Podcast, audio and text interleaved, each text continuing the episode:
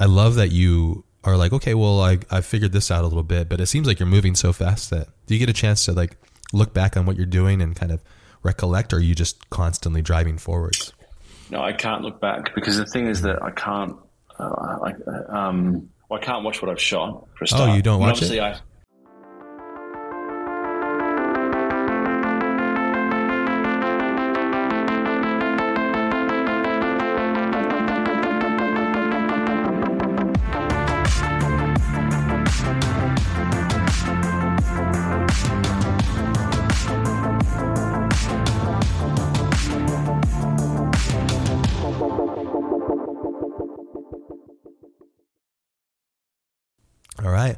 Oh man, um, I was I was just telling you that I haven't been able to sleep, knowing that I'm talking with you.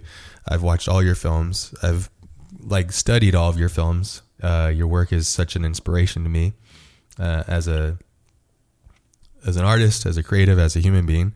So I'm just so yeah, I'm really humbled to be in your in your presence right now. So it's kind of taking me a minute to process, honestly. So thank you so thank much you, for man. Well, here. you know, as, coming from a man so talented, that means a lot. so I appreciate it. oh. thank you. Uh, well, I, it's uh, it, yeah, I, I, I have a hard time taking taking compliments. For those that are listening, I have a I'm getting over a cold, and there was no way I wanted to reschedule this because I know how busy Greig is, and I didn't want to just uh, be like, hey, I'm sick, and then we would not be able to do it for a while. So, um, so I apologize for my hoarse voice. So yeah, Greig, I've watched your movies. Obviously, I watched a lot of your work. I tried to find a lot of your shorts as well, which I thought was wonderful. Um, and then I wrote down a bunch of questions, and I listened to a lot of other other interviews. I think for those that are unfamiliar with you, it might be good for them to understand kind of where you come from. A lot of people that listen to this podcast are professionals, but they're also students. So it would be really cool if you could kind of explain where you come from, part of the world, and kind of. I know you didn't go to film school, and you're a little bit unconventional, which I think lends to your amazing style and approach. Um, Well, thank you, man. this is going to be I mean, I- accolades all day long. Yeah. so I grew up in Melbourne, in Australia, which is the you know pretty southern part of Australia, pretty far down the world. Um, you know, I kind of was a, a kind of a bumbling art student for a while. I can't draw, I can't screen print, I can't really do much in the art world, but I but I seem to. Uh, I had a desire to do something in the art world, but I just had no skill. Um, and I discovered photography, which was a uh, combined technical and and artistry, which I, I found I, I, I just fell into really easily.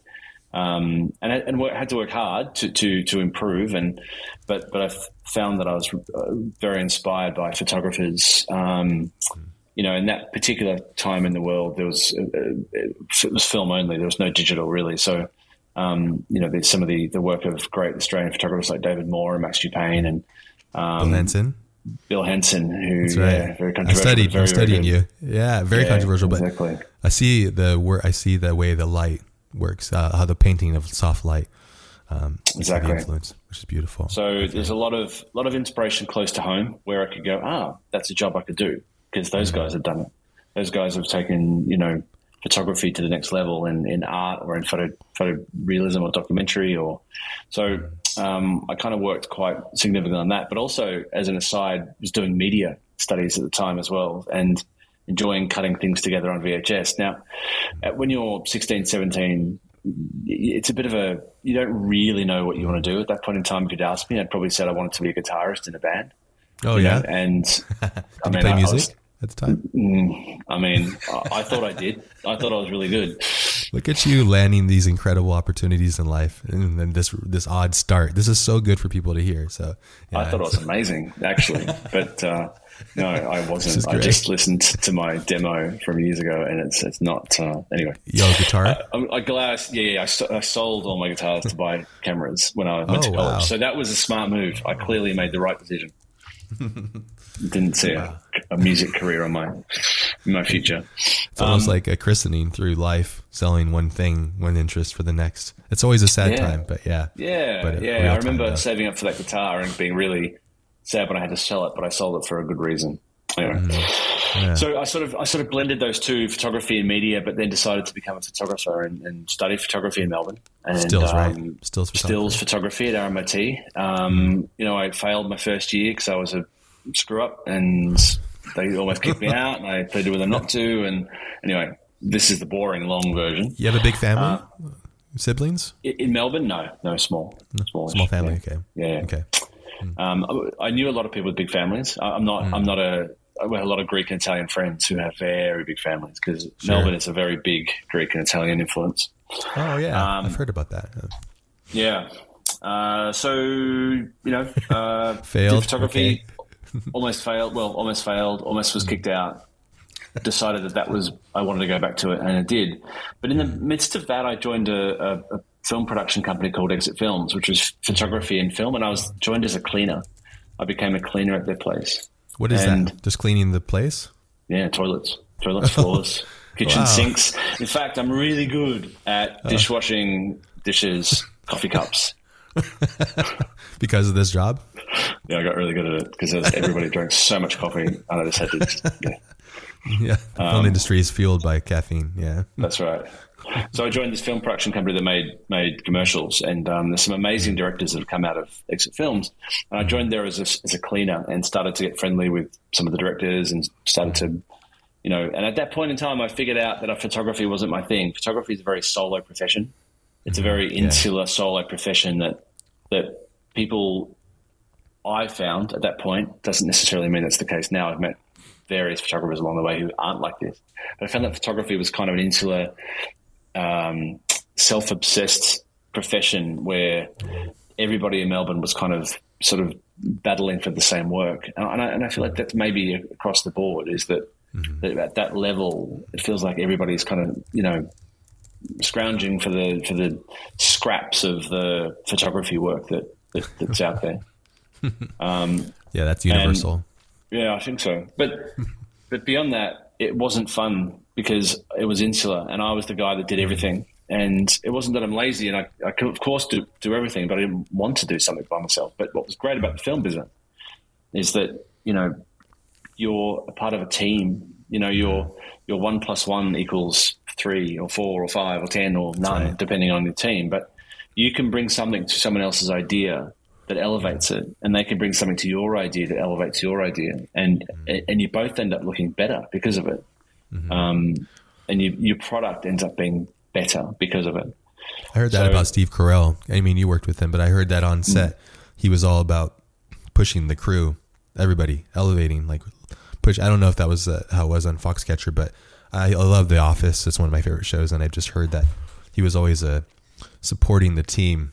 Like he would take the back seat to make the other person funnier because he knew that was made the show funnier. Yeah. Yeah, which is it's a, it's a master. It's a masterful approach, I think. That doesn't surprise me about Steve. You know, and on Foxcatcher, obviously, it was a very different film to um, to The Office. totally. Wait, what? I mean, yeah, pretty yeah, similar. Yeah, No, that's what she said. um, you know, so yeah. but but what I did find was his his uh, his attention to detail was very high. You know, you, you, you might see him as being a bit of a bit of a clown, I guess, on something like The Office, but he's incredibly hard worker. He's incredibly. I mean, I've worked with him now twice, and he was the same on um, on Vice as he was Vice, on. that's right. on- Yeah, God, he was incredible in Vice too. he was. Yeah, it, it, it's like sorry to interrupt. It's it's it's hard for me to process all of the things that you have been through, and it's so cool to understand that. And we'll get back to it, obviously, but it's cool that you started out as a janitor. the irony Oh, is that's so right, brilliant. janitor. That's right. In America, it's called a janitor.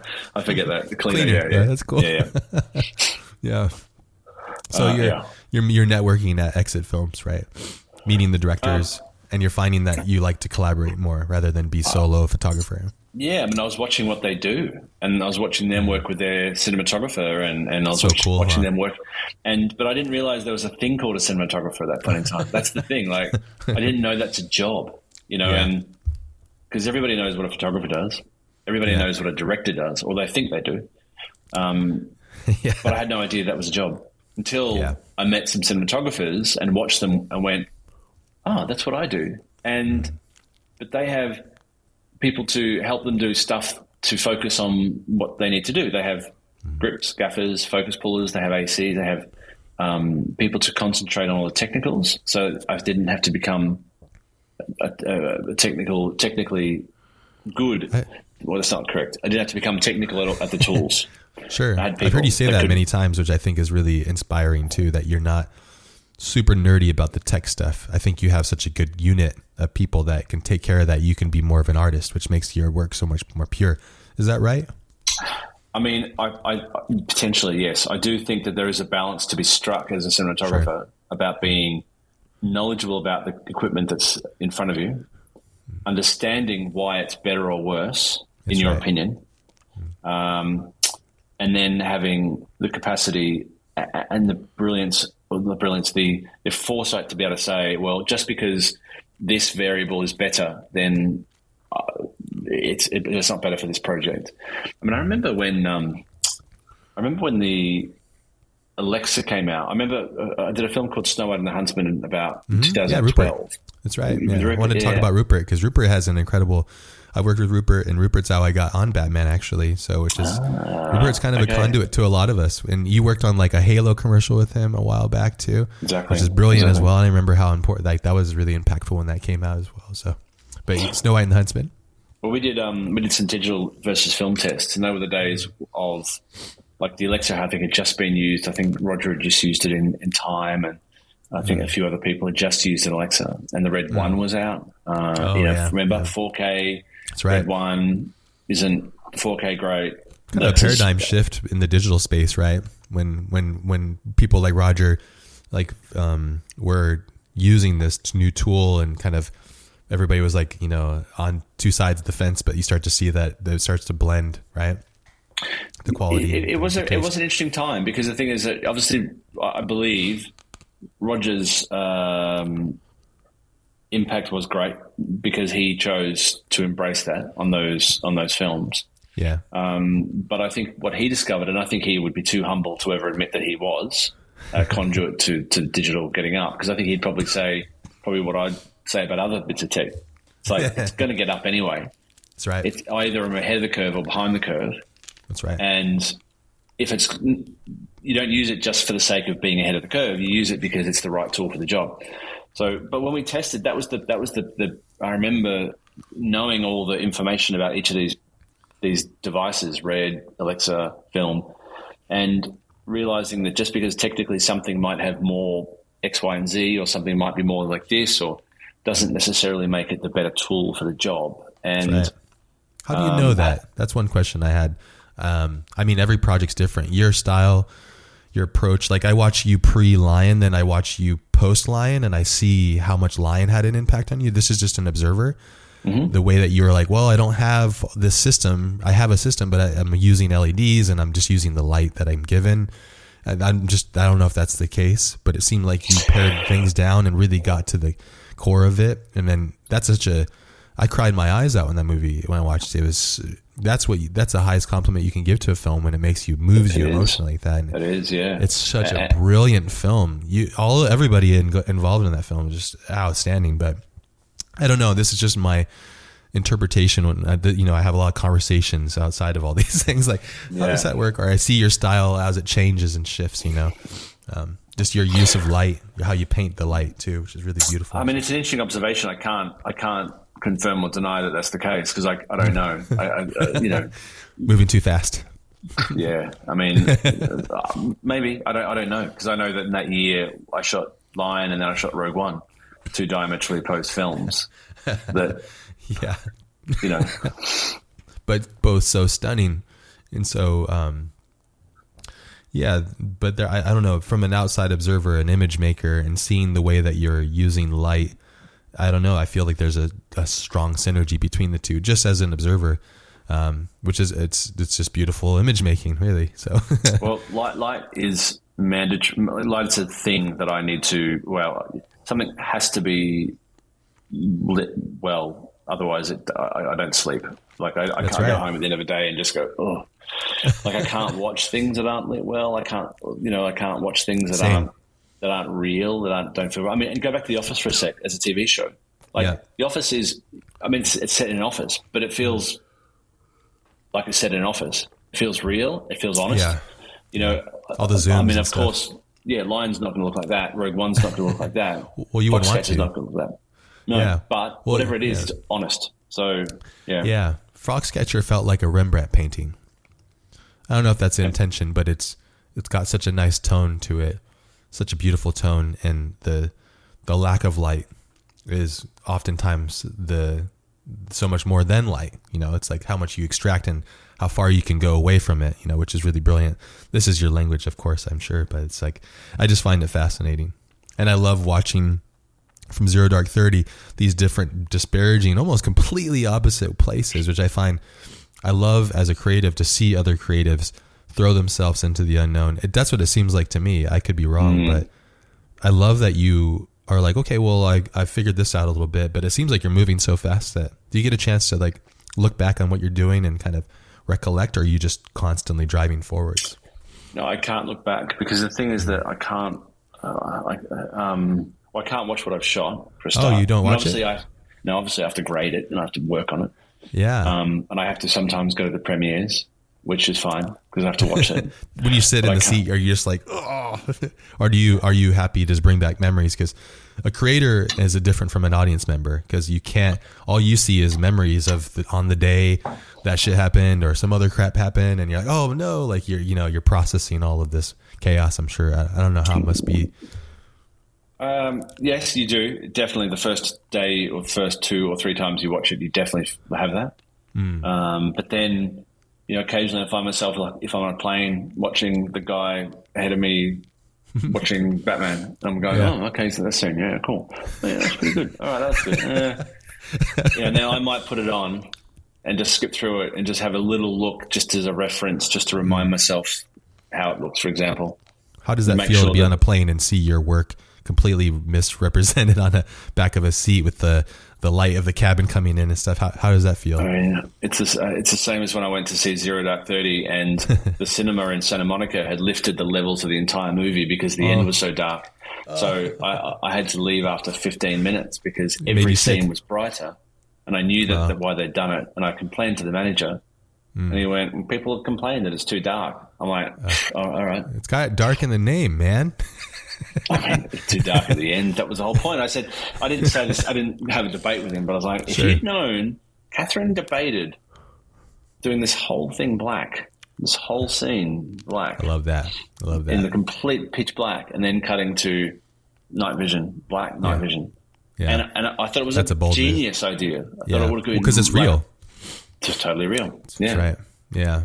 Oh man. Anyway, what a what a what a what a an incredible director to work with. The varying scale of people that you have worked with is also something that I'm really impressed with because you're not only from the outside, but you come into this system called the Hollywood machine and you're working with these really incredible people, these talented visionaries.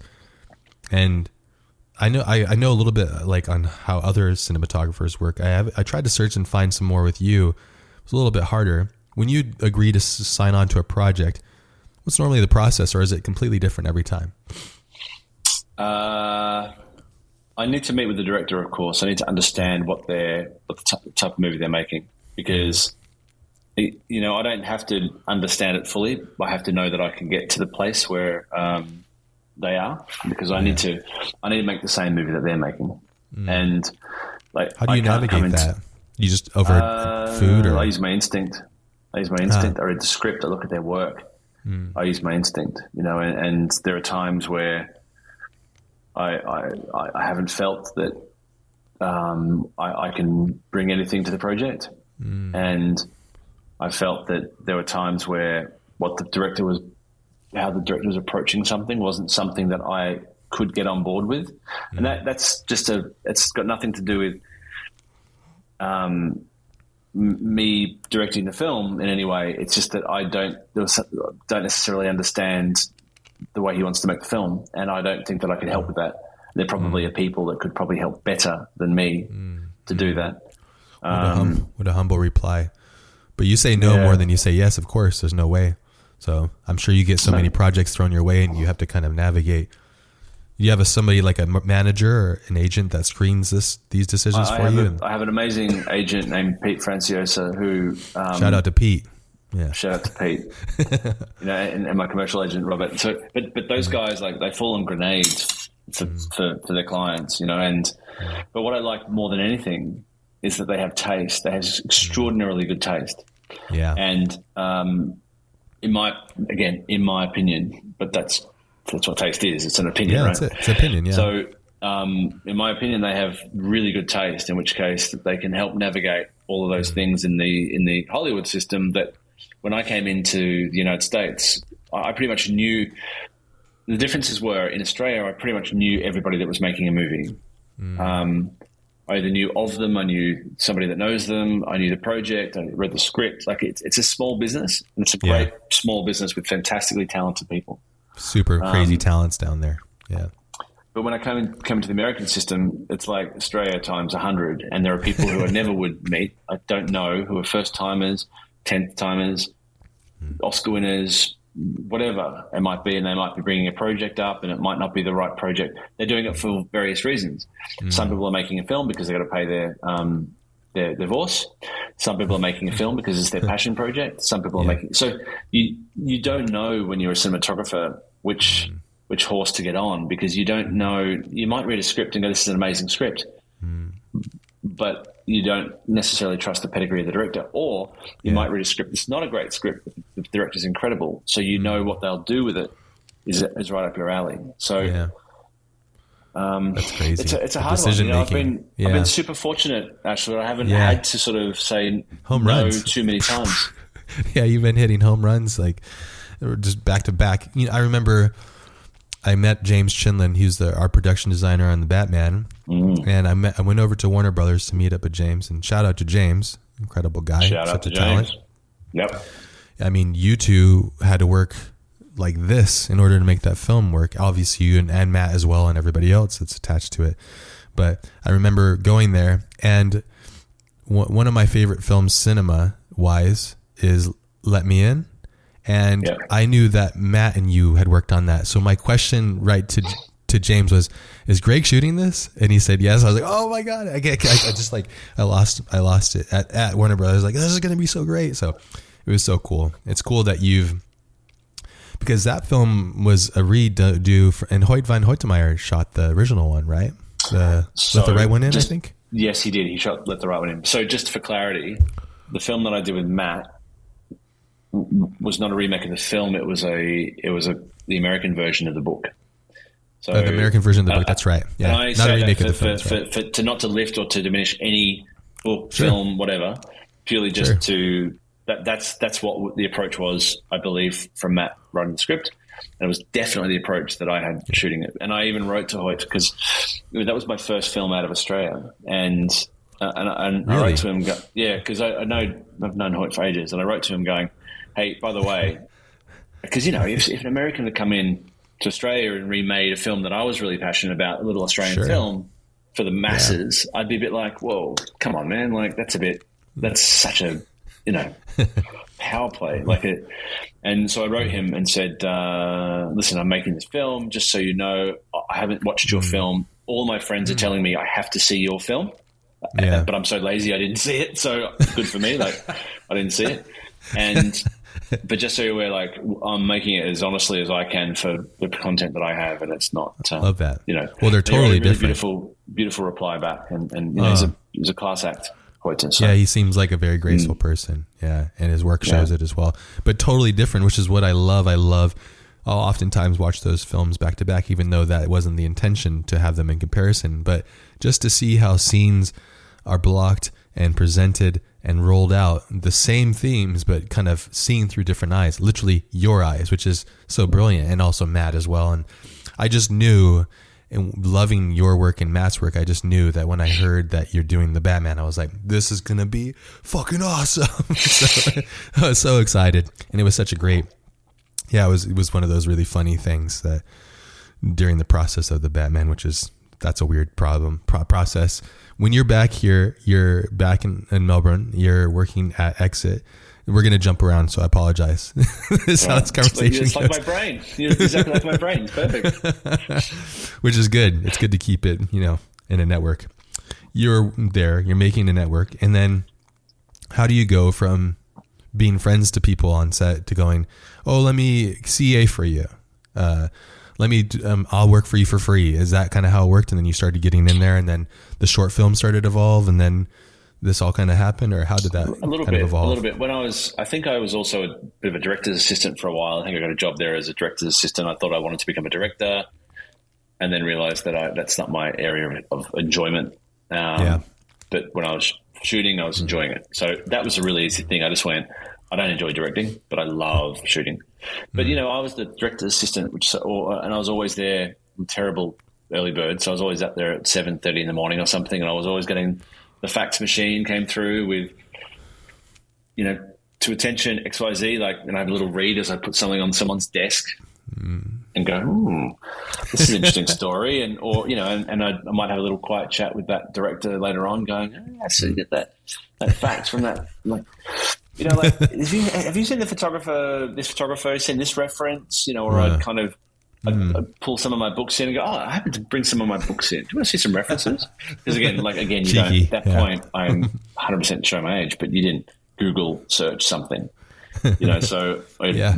bucket loads of books and stuff that I'd reference. Oh, have you seen that? Because this photographer, you know, like Nan Goldin does this type of thing with the mm. the lighting. I wonder if that was, you know, and then either what would happen was if it, if it had a budget, it would mm. go to a cinematographer that was established mm. and I would either help the director on or whatever, yeah. or if it had no budget and because I was cheap, I'd shoot it. So that was cool. Like I got to kind of shoot it, or I got to watch a, a, a seasoned professional shoot something that I had worked with the director on mm. to develop a treatment and a style, and mm. To see how that cinematographer took that information and, and changed it or uh, built on it or did something with it. So it was it was a perfect learning curve. It was better than film school, much better than film mm. school. Because at film school, you, you, know, I know you can watch and learn, mm. and I did a bit of that, of course, when I watched every frame of Magnolia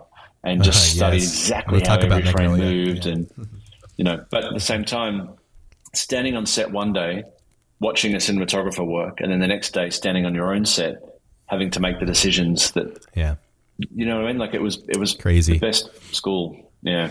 Well, the I mean, I always feel that learning is best done under the weight of a project. Like I feel like you mm-hmm. learn. I always say that your style is everything, all your failures that you've passed, and so your yep. style becomes all the things that you surpassed your failures. You know, so the way that you light things, the way you approach things, um, I remember the first time really understanding what anamorphic was because I would watch films and go, why does this one look different from this one? I can't. And I figured, oh, it's this whole thing. And I was like, oh, I got devastated because it was this super expensive, high, like, you know, thing. And then I realized, oh, I can build my own. And so I went off and did that. And that was been really, really cool. I have like, mm-hmm. it's in my system, it's in my Pelican case over here, but I have this old, like, 60s projection Kowa lens that I then attached like a spherical lens and then like a front variable adapter to do a full single put focus on it. But the image, the, the the center is really sharp and beautiful, but the fall off, and I love center focus everything anyway. So I was like, oh, this is great, and uh, it was cool reading how you were finding the lens language in a lot of your projects, and I think it was the Batman was one of the things that you got into. I love that you started this way. It's so inspiring to me and probably everybody that's listening to know that you didn't just have mom and dad pay for this thing and then you found that person. It seems like you've managed to just navigate this water and it's easy to look at it from afar just going like wow look at you've just kept winning i'm sure you've managed to navigate this in a really i mean it's a high social game really right it's a social mm. how you interact who you interact with who you meet how your friends what do you network from that person and as one of the questions I wanted to ask was how do you navigate being an outsider at the time coming to the Hollywood system? How do you navigate that? You have you know shields and. I mean, I think I think my agent I think my agent deserves again another shout out there. With that, that's a that's a bit of a shield. My agent's agent, but but I think I think there's a certain level of, of ignorant bliss that can, goes on when you mm. when you. You don't, don't know. know. It's funny. It's funny. Like ignorance in youth can sometimes be dangerous yes. and sometimes can be super, super, super healthy. Mm-hmm. Um, where you don't know what you don't know, Yes, right. and but you know what you want, and you know what excites you, and you know what's interesting for you. Uh, I, I don't know. I mean, that was that was that's pretty much the that in a nutshell. It's like, you know, what what what foot do I put in front of another? Like, what step do I take? And it was each each time there was there was a few times in my career that I, I can tell you that there have been some hard decisions. You know, where I've had to make certain decisions over some things, and I've always tended to touch wood, make what I feel in hindsight is the right decision. You know, um, yeah. you know, I've had to walk away from a, a project. I had to walk away from a project. I, okay, so going back, I've, I've I've seen enough of the business to know that it can eat people alive. I know that That's it can. right. You know, Yeah. in Australia, I saw families commit to doing a movie, and then the movie goes down. They've moved moved cities. They've put kids in school. They've spent money, like, and they don't get they get two weeks pay, and then get told to fo. Like, you know, so I've Yeah. seen enough of the, the, the, the problems with our business where a corporation doesn't give two craps about your, you know, your fifth electric, um, you know, rigger who has to make a life change to do a film because that's, you know, they don't care. It, it's not Yeah. that they don't care. It's just that it's just a machine. Well, So I can't, know they the can't machine. afford to care almost in a sense, you know. No, no, Yeah. no, no. Yeah. So you know, when I moved to Hollywood, I don't ever feel I feel horrible like a dickhead saying that. When I moved to Los Angeles, because we lived in Venice, so we did, never lived in Hollywood. I've Never moved to Hollywood. FYI. So we lived in Venice Beach. Yeah, so anti. But Yeah. but the, the the one thing that I made, made a call on was that I would never ever ever fund through my own labor or my own stress or my own income a studio a studio's um, indecision. So if something wasn't going and it was it was like that bird in the hand thing, you know what I mean? Like if something wasn't going, I had another offer, even though this offer was great and I should wait for it. But this one, like I've always tended to go, uh, unless you can pay me, and this is, you know, uh, uh, unless you can pay me, because again, that's what that's what talks. sure. Uh, I'm not sacrificing my time, which is finite, for for, for a thing. So there was a project actually from a director who I really, really respect and love, who I've not worked with yet, um, who I've had the chance to work with, that that was umming and ahhing, and it was pushing and pushing and pushing. Mm. And there was a job that I was going to do with another director who I had a, a relationship with. It was commercial, so it was. Mm. I gave up a film to do a big commercial, mm. and the reason was not because uh, of the money or for any other reason. It was for that moral dilemma that I'd always planted a flag in the sand and said, "Can you guys give us an answer on this? Because I'm about to screw someone else around." Yeah. And you know, and I, it, everyone waited till the last minute, and, and I eventually just had to make a call. Now Sure. that was one success. I met two days later, the film that I was on went down, so it never got made. Uh, So, you know, I kind of made the right call there. I know that's luck, and it's Sure. dumb luck. I don't know about dumb. Seems like well, you, maybe. you. I mean, if you put the, if you on your threshold of life, if you put the flag in the sand and say, "I'm not going beyond this bound because it doesn't align with my intention," that's actually Mm. really smart. I think. I think a lot of people. I think that, and this is just my opinion, having gone through the machine. It's that the machine of Hollywood and films and stuff. It it takes advantage of the misfit child. Basically, it's almost like, oh, uh, you know, I didn't get enough hugs, so like, you know, I will do anything, and it's Yes. that actually ruins the art because people are kind of killing themselves from it. And this is coming from a person that does so much of my own work and self funds almost all of my work and does collaborations with people and just saying like, if you want to collaborate with me, we can, and if not, that's totally understandable. So, Yeah. which is really difficult. Yeah, I mean, the situation that you're in is, is is is different in the sense that your own work, you you own. You know what I mean? Like, and you yeah. should own, and you should keep ownership because that's where it starts to become a bit of a problem. Where if you lose ownership, then you know, or Yeah, I don't do again, so- I mean, ownership's a, such a weird thing. It's like not necessarily Sure. ownership as in George Lucas, Lucasfilm ownership. It's more about owning control of yeah, its destiny. Like your child is the project. that's right. Um, as a cinematographer, it's a bit different because I don't have ownership. Again, it's not a monetary thing. Hmm. How it's does that affect you as a creative like member of it? Do you feel Um, like "Ah, I want more of this, or you know, how does that affect you as a creative creative partner in a, in a project? I got to say, I respond better when I do have ownership and I do have sure. a say like the, points on the film and stuff. Points. It's ownership. It's it's yeah. again that's that word. Um, Which is a great thing, though. You know, it's a commitment to its outcome. It's a yeah. you know, and I do always as a cinematographer have that commitment as an out to the outcome. Sure, but but when you own something, and there's been a few films that I've had points in. Mm. Um, because that's again the way the Australian system works, and mm-hmm. you know, yeah, that's how they can um, afford to have such a talent on. They're like, we'll give you a piece of the value of this thing, mm you know. But ownership is really wonderful, especially for a dedicated artist, because you just go like, well, I'm involved in this and invested as well, in the great, the the better greatness of this thing, doing what it needs to do. Yeah. Yeah. Yeah, when you're big so enough now too. You could probably play that too. Obviously, it's like okay, well, I want this, but yeah, maybe, maybe. But that's where you know I, I, need to be working on projects that that that um, I want to sort of also help birth as well. You know, yeah. and help build mm. because you know I've I've worked right now to, with projects that have that have already have been given birth, and I'm now mm. working at the development of the child as opposed mm. to kind of the conception and the and the you know hmm. because what interests me going forward is obviously cinema. I love cinema. Um, as probably I imagine most of the people listening to this do. Yeah. But what also interests me is not just cinema as it stands right now, but what cinema could be in, in 50 years or 100 years. Yeah. Because, you know, if, if somebody had asked let's say we're doing this podcast 100 years ago. Obviously, that's ridiculous because wow. it doesn't exist. The technology. But let's, let's, yeah. let's, say we were. Let's say we were. We were sure. sitting in a bar talking to each other in front of people. Yeah. Whatever the podcast of the day looks like. Yeah. Like, would we be talking about streaming? Would we be talking about mm. Netflix? Would we be mm. talking about the fact that you can watch a film and then pause it and then come back to it in, your, in your home cinema? Mm. Like, would we be talking about the, the different forms of like YouTube, YouTube Shorts, Instagram Shorts, like yeah. TikTok, like all TikTok. these things that that, yeah. that are now media that people consume. Yeah, I don't think many people would have predicted any of it. And no, I mean, how could I you? Know.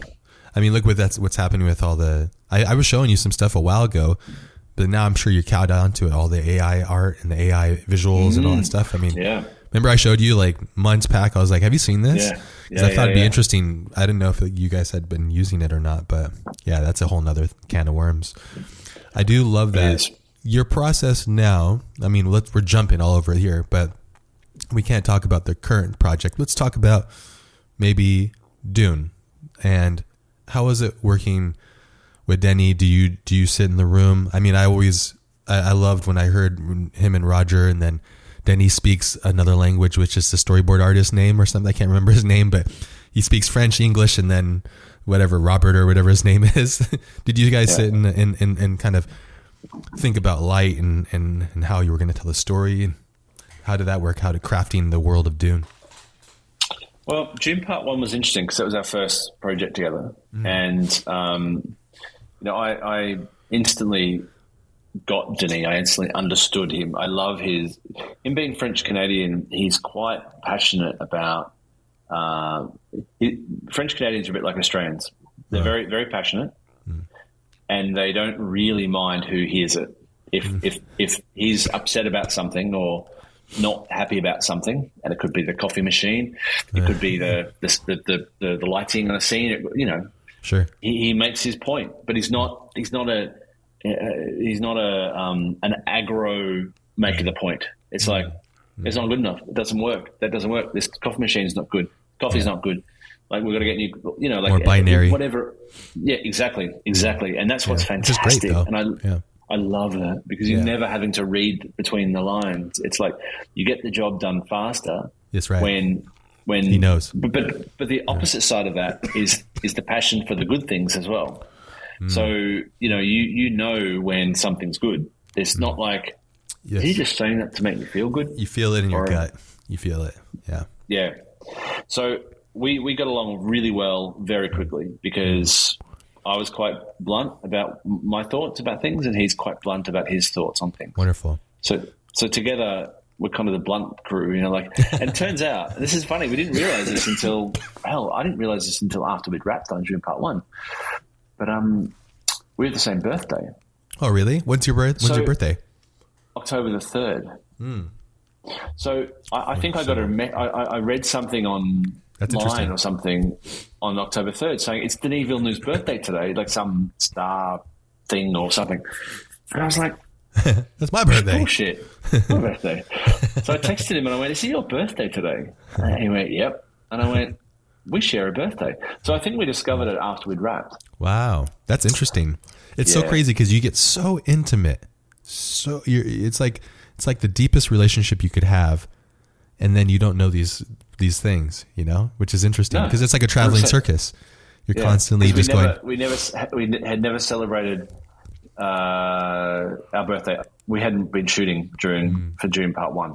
Dune Part Two, on the other hand, though, we did. So that was weird. Party That time. was weird. Yeah, the dual Like, birthday, Yeah, well, some we- we hazing, had some a- birthday hazing, some spankings and stuff. No, no, it was just like uh, it's already, it's already like, it's, yeah. Okay, the director takes the spotlight for the birthday. Ah, okay. Forget about the DOP in the corner. Yeah, that's No, the- yes, yes, I was- exactly. I, I remember hearing you. I think it was like a commentary. Paul Atreides is in the fog, and you could barely read. You could barely read him, and I think you you said that Denny made a Ugh, like a sound, like a guttural. That's and I think that you, of course you want to please your director, and when you heard that, I, I remember hearing that just going, "That's the, that's what you want when you're collaborators. Yeah. You want to see the thing in your mind manifesting and then let it move you so much that you have no words just a guttural rumble which is really wonderful yeah No, that's it's, really listen, cool it's very. What I love about my job, listen, what I love about my job is that I get to work with um, different directors Hmm. who have who respond differently to things. You know, like someone like Denis responds differently to someone like Matt. Responds Sure. differently to Gareth Edwards. Responds That's right. differently to Garth, you know, Garth Davis. Hmm. Like to, to Kathryn, to, to Ben. Like everybody responds differently. yeah So like trying to learn how how to read everybody's emotion and to read everybody's kind of like yeah it's good versus mm, mm, like that is that okay? Or is that like 100% not okay we start again? Or is it kind of like mm, it's okay it'll be okay. In the edit because I'm not going to use like I mean part of it that psychology is trying to figure out um, are they, what are they saying? What are those people saying? How do they? How do we get? How do we read between those lines? are you searching for the tell basically what body Yeah. language in the in the form yeah because some people are direct about it like you said you like that with denny because it gets you there faster but not everybody is like that and sometimes i feel like i've encountered directors that really don't know what they want and you kind of have to think outside of what they're asking you. And how do you navigate that too? Because you might have a scene where they're thinking, oh, in their mind's eye, uh, there's this light from the left and blah, blah, blah. And you come to them, you say, no, the light's on the right. And then you have to navigate that weird water, you know? H- how do you, how do you do that? Like when you, um, I remember, again, all of these thoughts are coming to my mind. I remember Denny talking about working with Roger and then on on uh, Blade Blade Runner, and he was saying that he was arguing with his wife because he kept trying to get Roger to do something else, and then she said, "He's better than you. Just let him do his job." And he was like, "Oh, like he was so humbled by the fact of that." But I think that's what you do as a director, as I imagine it, is that you bring on people to celebrate them, and you celebrate together, and that Yeah. celebration is the art. It's a collaborative art.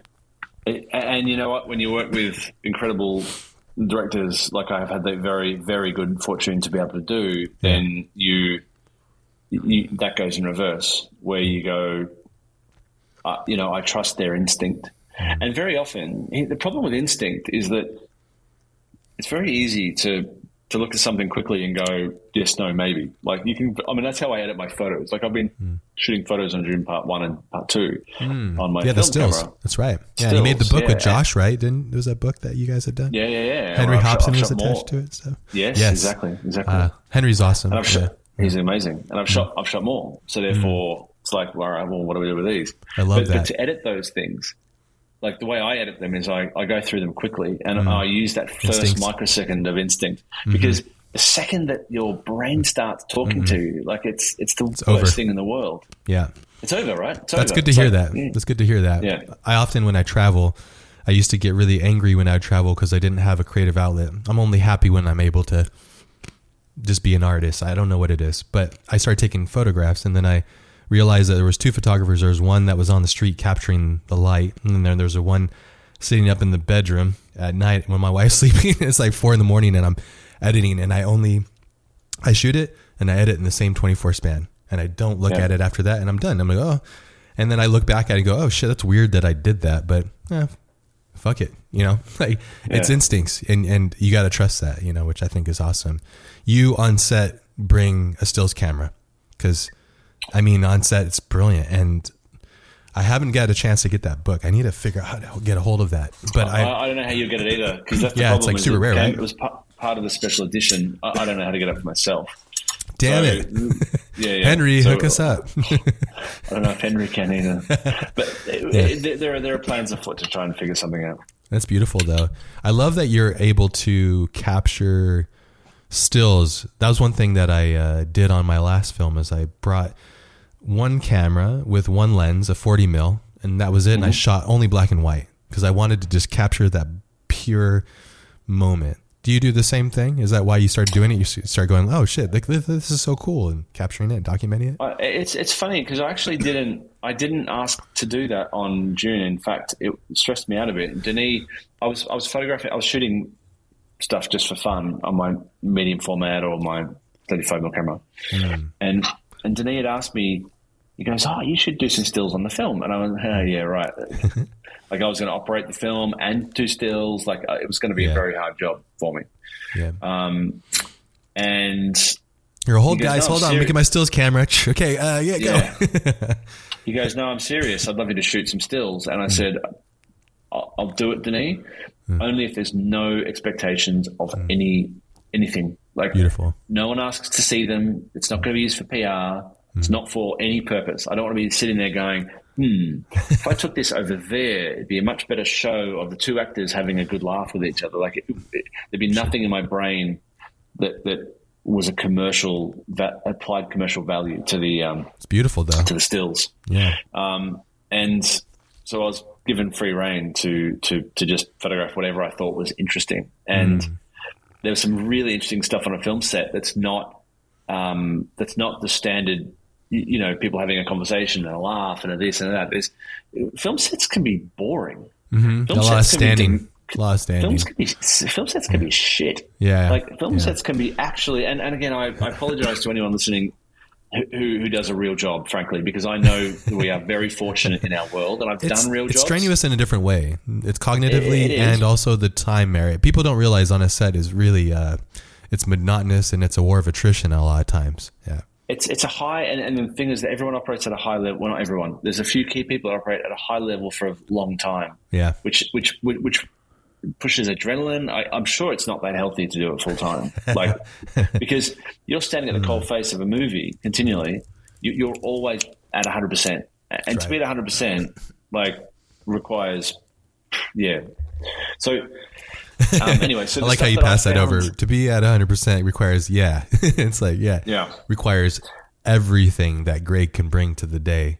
Uh, Greig, the Everything father, the husband, has to be left Yep. behind. It's Greig, the everything my aging cinematographer. body can give and my energy levels and you know my my everything That's that I've so learned important. over 47 years of life It- but but with the stills what I found was was some of my most interesting stills were some of the most boring stills like one of my favorite stills is one of Stellan Skarsgård sitting in his white tent with his fluorescent light in his his Baron suit um, naked he's just sitting there in his chair Yeah. and he's just like just and, and it's beautiful. I shot it on really old film that I didn't know if it was going to work.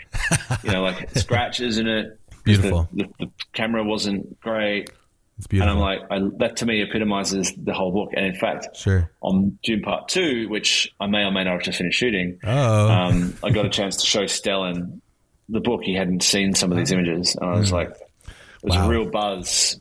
what an energy that guy has. Oh, my goodness. Oh man, man. Like you know, he's sitting in in the Baron suit, and I'm showing him some of these stills. I was like, dude, it- yeah. You seem Anyway. very approachable on set. Everybody has a different energy, but it feels like if I was on set with you, we'd be giggling, laughing, working and operating at a, highest level we can, but we would still be enjoying the process. Is that how it works for you, your crew? Are you jovial, but at the same time very serious? And you know, what's It's what's a good your question, tone? actually. You probably should ask my crew because Yeah. I, I feel like I maybe am not as jovial as, as mm. either I should be. Sure. Well, the I feel pressure. like sometimes I'm a little bit too serious, but at the same time, like you, to focus, Hmm. I, you know, I feel like I could definitely have a have a chat and a laugh, but but it's really I don't know. You should talk to my crew because I. Yeah. I would like to believe that I'm that I'm pleasant. I'm definitely not an asshole. I- That's I mean, good. I hope I'm not an asshole. Again, speak to my crew, but They'll say I- I'm otherwise. definitely. I, I should. I hope not. But, but I'm definitely not an asshole. But I can. Hmm. I'm positive there are times where I am less approachable than perhaps maybe I should be because Well, of a high my pressure. Yeah. focus. Man, yeah, yeah, yeah, yeah. I mean, yeah, I mean, we downplay it, but it is hard because, as you know, the nature of filmmaking is everything is against you at all times, basically. You know, it's like, Yeah. oh, Yes. the light moved. Oh, shit. You know, Yeah. like I didn't Yeah. realize this until I started shooting and I realized, oh, this is what this is.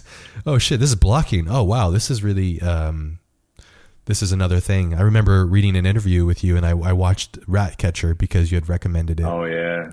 that's when there's five films I think that were big influence on you. Ratcatcher was one of them. I only got through half of it. It was really stark and wonderful. But I think you, what was the main inspiration for referencing that film as like a moment for you to like, oh, this is like a a tentpole thing to kind of give me inspiration. That film. Well, that came that came along at the perfect time for me and inspiration because Ratcatcher is consists of a series of stills, mm-hmm. and as a stills photographer, I knew stills. That's how I that's how I saw the world. I saw the world in terms of Locked Of- off. frames, mm. and that film for the most part consists of quite still images that mm. things happen in the frame and move out of the frame. Okay. So I watched that and went, I can do that. Mm-hmm. Like it was a beautifully shot film. I mean, Alwin Küchler did an incredible job on that, and I still, Right.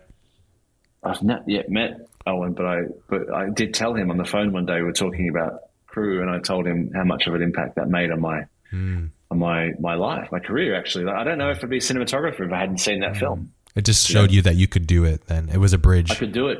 I could do it, and, and not because I could do it better. no, of course not. because everything I'd seen up to that point had been cranes down, dolly pushers, big complicated uh, theatrics with, when it comes to technicals, yeah. and like you know, following people through corridors. So that I discouraging. can't. Yeah. Yeah, because it involves tech. Maybe Yeah. then significantly different to now. Obviously now we're talking Ronins, and but back then we're talking about you've got to get a Steadicam up, you've got to That's get a crew. Like you can't do it yourself. Used a lot of Ronins on uh, Lion, I think, too. Right. A lot of not all of Yeah, Ronins was yeah, around, because but we had to get the camera low. Yeah, Yeah, because uh, he was so small, and you had to keep with him. Yeah. he, he was at that unholy height that Steadicams hate. oh, my back. It's like you- you're not in low mode, you're not in high mode. Yeah. If you are in high mode, you go, can you go lower? You're like, yep. And then by the end of the shot, you're back up to the. And so we had to be have the flexibility to be here on the kid because, or Sonny, sorry, not the kid. That's rude. on young Sonny, he was what very, very good. brilliant little actor, man. Oh, incredible. Yeah, yeah. Um, so we need to convey that the difference between that and that is massive. Huge, massive. Because. Horizon Line too, and emotions too. Yeah. Yeah. Do you So, freak out know, about that it- kind of stuff when you're on set? You go, oh, drop it, you know, or do you? I mean, you operate a lot too, right? Yeah. Almost always, you're operating for the most part, right? Um, yeah. I mean, Yeah. I don't do Steadicam. Uh, That's but that's a whole other skill. I didn't realize it was so complicated. I put a vest on. I was like, whoa, whoa, this is no way I'm doing this like casually. This is like a thing. Yeah. A lot of respect. a whole other uh, skill to DPing, and um, and it's really tough because it's it's very, there's very few. Um, like operating is a massive skill, Yeah. and like to see the world not just technically but but aesthetically is Mm. it's hard. So uh, there's only a few operators I I, I work with, you know, and um, Sure. That know you um, so closely, right?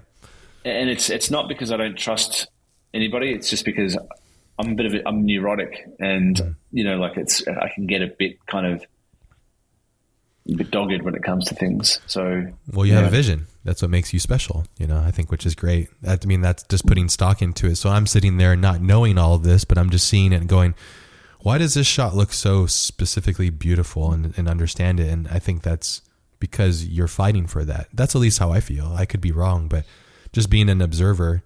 I mean, I, I remember sitting, sitting watching the Batman.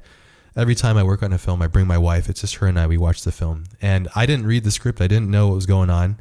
I had no idea about anything.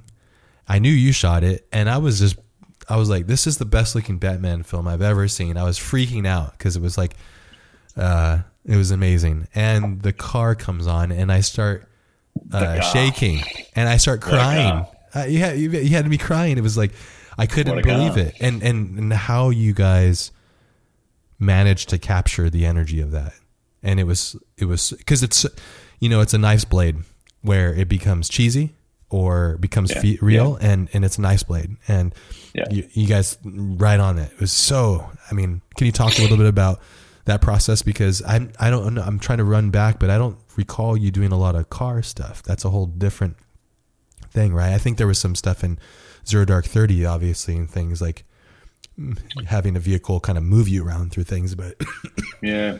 I mean that No, no that I've was a never thing. shot. I've never, sh- ne- I've never shot a Batmobile. That's for sure. yeah. I have shot cars and commercials and stuff. So that's there's no. Did you know what the car looked like before you started to shoot it? You, I mean, obviously you did, but did you get a sense of like how the scale of it and the largeness of it? And Yeah, yeah. I think I done. I done a. I done a study on the on the car. I mean, the car's. You know, I don't have to tell you. The car Yeah. is stunning. Like the car is stunning, mm. and the lines on it, and the the.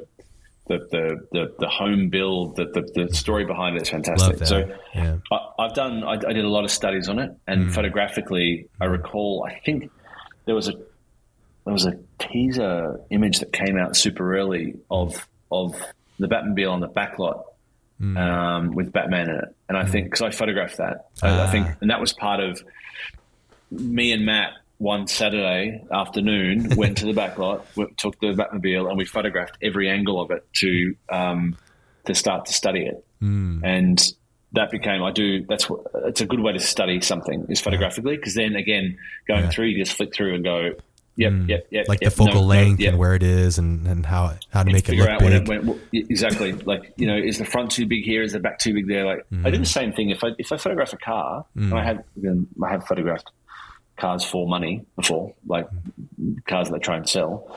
You always try and find out from from the the person representing the brand what do they want to make? Do they want to make the, the back feel bulbous or the front like That's right. bulbous? Because if you shoot too wide then the front can feel too like too big and not in proportion um, and so, you know, through also with James's help too at that point in time, James had been living with this thing for a long time. So Yeah. James was like, you got to shoot this angle. Yeah. like, that's a cool angle. And then Yeah. we tried different lenses and was like, ah, no, it shouldn't be too wide. It should be this lens. And, Hmm. and it becomes a, this is why I love working on a film because it becomes like James, let's use James as the perfect example. Like he'd had months to, to study this thing. That's He had a model of it. He had months to study it.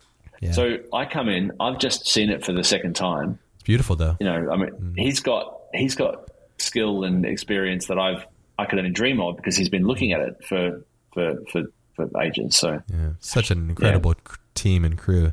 Thank you for that, though. Uh, I mean, thanks to everybody that made that happen. Because I mean, I watched that film in the theater ten times. I just kept taking friends. Come on, come see this. and every time, it's just like, fuck. It's just- yeah, it was such a, it was such an event. Uh, it was a very special time. You know, I was on the plane uh, traveling recently, and my friend was watching the Batman, and I put on Nolan's Batman, and Wally Pfister's version of Batman is so different too. And I thought to myself, like, Yeah. wow, this is so crazy. Like, just the difference of use of light and the use of that system, which is so brilliant. It's really, um, it's wonderful. you know, Yeah. what was really interesting about doing the Batman again? Maybe that goes back to also talking about Hoyte's work on Let the Right One In. Hmm. Um, is that like of, of course I had seen The Dark Knight, of course I had seen those films, and of course, but Did you watch that prior to getting ready for this film? Yeah, No, that's gonna no, mess you again- up, huh? Yeah, yes, hundred percent. Yeah. I actually tried to forget it as much as possible. yeah, because it's it's it was so good, Hmm. and I wanted to we wanted to create something that was our own. Yeah. Re- again, respectfully to the to, to, to Wally and to Chris, like they made something that was fantastic. It will always be fantastic. that's right. Doesn't what whatever we do, good, bad, or ugly, will never negate what they've done. It's a different so thing. we need to do So 100 percent different. Yeah. When you go So we in, just came oh, sorry, go ahead. different references. We just came to it from different references, just from different places. You, it looks felt like you used a lot of painting references a lot of times for the lighting. Yeah, I, what, what I'd done is I'd used a lot of urban photography. Mm. Um, like uh, it, to me, it was I was calling it my urban noir because Mm. it, it had to be dark, but it couldn't be oppressive and visually because you, you end up being unable to watch it. So there had to be light patches everywhere, Yeah, um, so that as a as an audience member, you didn't kind of struggle to see. Um, you know, there's still, of course, complaints that it's too dark, but I, I you know, like for me, it's it's as bright as a as a dark Gotham can be, particularly right. everything's set at nighttime. That's There's only two scenes at daytime, I think. That's right. Yeah, that's Yeah. it's it's it's something that there's definitely a language to it and a beautiful language to which I think is really amazing. One thing I'm always thinking about when I watch a scene, knowing that you're operating, is that I, I think you said this about um, was it Channing Tatum when he was going ballistic in Foxcatcher and he Oh, made you yeah, ill yeah, yeah. because his acting was so insane and you were in that room with him. How incredible! Because you're the first person to view the film in a lot of ways because you're operating, so you're so close to the actor and working with Well, that such film- levels too. Yeah, On that film, I was operating. I mean, something like Batman, um, I didn't operate. Jason knew it because it was you just know, too big. uh, I wanted to concentrate on the lighting, and Mm. um, and, and Jason was available, and he's a fantastic operator. So like, Wonderful. you know, he was able to do it. Um, but yeah, exactly. On something like Foxcatcher, you are you, you are the first person. Particularly that was film, Mm. so it was me and a sound recordist in a room with Channing. So the the only person to witness that, the way that you have in the flesh, is me through the eyepiece you know, ever. That'll never, that'll no one can ever take that away from me. And that's the problem is that I witnessed something that's not on film. It's in the flesh and it's there. And the impact of the, the, the fists in the, in the wall, hmm. you know, So emotionally and physically kind of affected me. So he yeah, hurt it's himself a- it's at that huge- time too, didn't he? With smashing his I head. think he had a little, he, little cut. Yeah. Yeah, I mean, I, I really do re- love and respect and admire actors that go all in. You know, it's it's it's a weird thing to to, to do that for your life. You're taking your outside shell and you're kind of projecting it through things, and it's a really interesting life. Uh, having met and talked to some direct uh, actors, it's just like wow, what a fascinating life you have. yeah, and then Exactly. for you, it's cool. You get to jump between these things. If you weren't doing what you're doing now, what would you be doing? Uh, mate, this is such a good question. I have no idea. I have no idea. Mm. So you're perfectly I mean, aligned. You're doing what you should be doing then. Yeah, I mean, hell, like, I don't know. I don't hmm. know. I don't know. I mean, that's like asking me, like, if I was to retire and or change careers, what would I do? It's a great question, and hmm. I, something I can't answer. But you're constantly moving, right? You're constantly moving at 100 miles an hour. Do you have moments like, and one of the questions I wanted to ask you is, do you have any sort of hobby outside of this machine, which is filmmaking? Yeah. but you have family as well too, and I don't even know how you Yeah, I manage. Well, that. exactly, exactly. I did buy a guitar Hmm. when I was on Dune Part One, and I have restrung it in the last three days. Oh, so okay. I plan on Electric plan on acoustic? playing it. It's electric, but like again, it's that type of thing. It's like I need to. I'm such a bore. I'm so boring.